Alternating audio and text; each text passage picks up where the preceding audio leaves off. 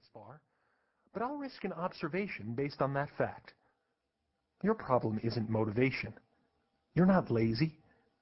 I'll bet you're motivated, organized and scheduled, maybe within an inch of insanity. You may feel yourself being squeezed in the time vice, and you're beginning to lose your zest for living. In short, you've got speed sickness. I'll risk a second observation about you. Whatever you're doing, you're probably doing too much. As you listen and interact with the chapters that follow, learning to slow down and breathe deeply, you'll find yourself becoming more, not less productive. Somewhere between insanity and inertia, you'll find your healthy pace. And you'll wind up accomplishing more of what really matters to you and enjoying your work and your life more in the process. If there is any wisdom in this book, this is it. You can slow down, reclaim your life, and still get everything done that needs doing. You can probably get even more done and be happier and healthier. Big promises. I feel confident in making them, though, because I know the wisdom and the motivation won't come from me. It'll come from you. You won't have to quit your job, sell your possessions, and move into a little cabin in the woods to accomplish these miracles. I have made lots of changes in the way I live my busy life. I found ways to simplify and quiet my life, to strip it of the non-essentials.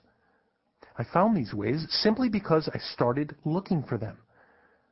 I've created opportunities to breathe deeply, to appreciate my life, to revel in the joy of being alive, not just on vacations or weekends, but several times a day.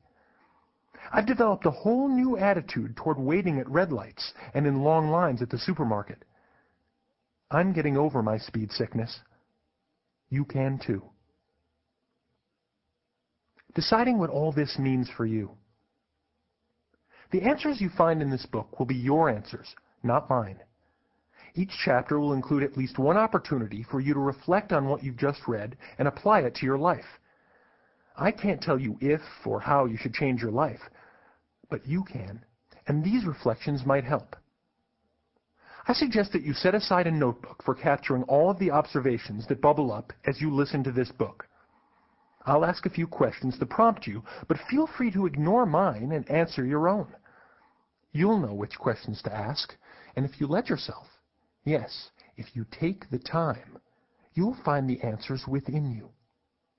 Here are a few questions to get you started. Would you like to change anything about the way you handle time? What do you do now that you really don't want to do? What would you rather be doing? Are you waiting for something to happen before you start doing what you want to do? What's stopping you from living the way you want to live right now? Take a few moments now to think about these questions and to write an initial response in your notebook. Carry the notebook with you and jot down other thoughts as they occur to you. Let the thoughts come, and don't worry too much yet about where they might take you. Simply let this writing be your first step in an exploration into the time of your life.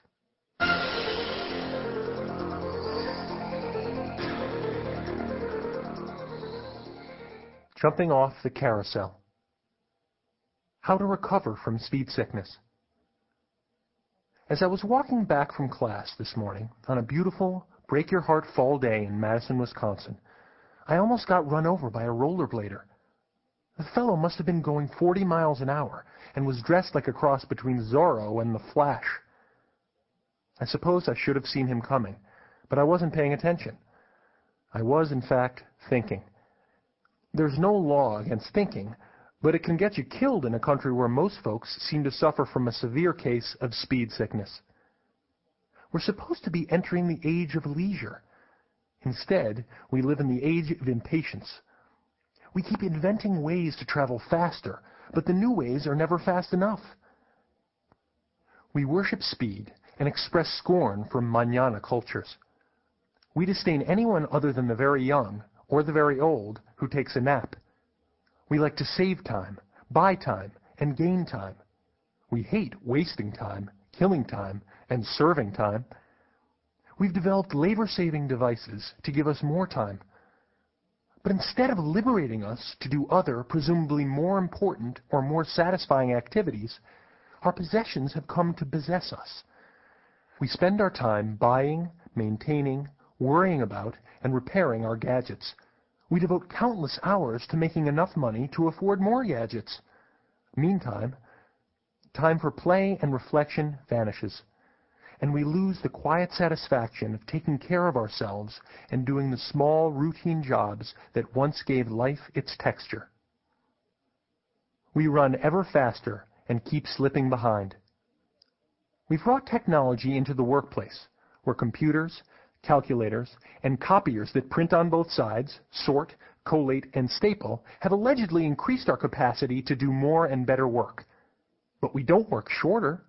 We simply increased our expectations of how much we should be able to accomplish in a day. As our to-do list keeps growing, we work longer and longer and still slip further behind. If by some miracle we actually check off every item, we're too exhausted to feel any satisfaction. We get up the next morning and make a new list. After working deadly long hours and enduring our hectic schedules, we bring more work home with us. No wonder so many of us resent our jobs and ruin Sunday by dreading Monday. TGIF could replace In God We Trust as our national motto. Listening to the clock instead of the muse.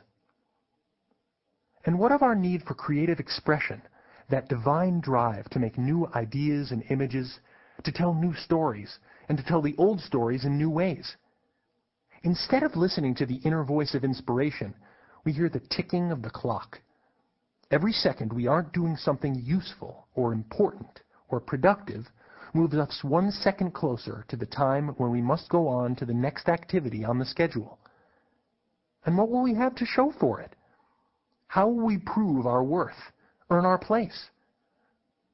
We call the resultant time paralysis a creative block, but it's really just another symptom of our speed sickness. In becoming ever more time conscious, we lose the ability to lose ourselves in our projects. Awareness of time, after all, is just another kind of self-consciousness, another layer separating us from our true work and our heart's pleasure. When we become trapped in time, we become less productive, less creative, less alive. We're not living for this moment. We're living for the next one, for some future horizon that recedes faster and faster, the faster we try to catch up with it. Ask any 10 people you meet how they're doing, and nine will respond, busy. It's the national disease.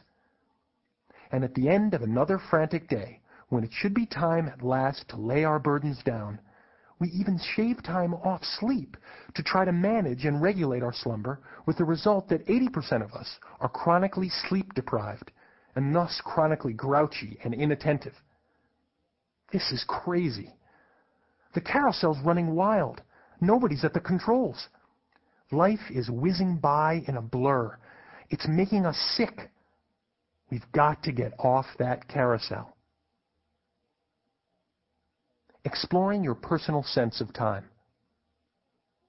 What would happen to your sense of time if you threw out all the timekeepers? You've no doubt done so on occasion, becoming so absorbed in what you're doing that you lost all track of time. Such times usually carry price tags. You may miss an appointment, stay up too late, fail to get your work done. But even so, you probably associate such timeless times with strong feelings of pleasure and well-being. Think of a few such times you've experienced. How do you feel about these experiences now? Can you imagine a whole day during which you took no note of time? What would you learn about yourself and your relationship with time if you actually lived such a day?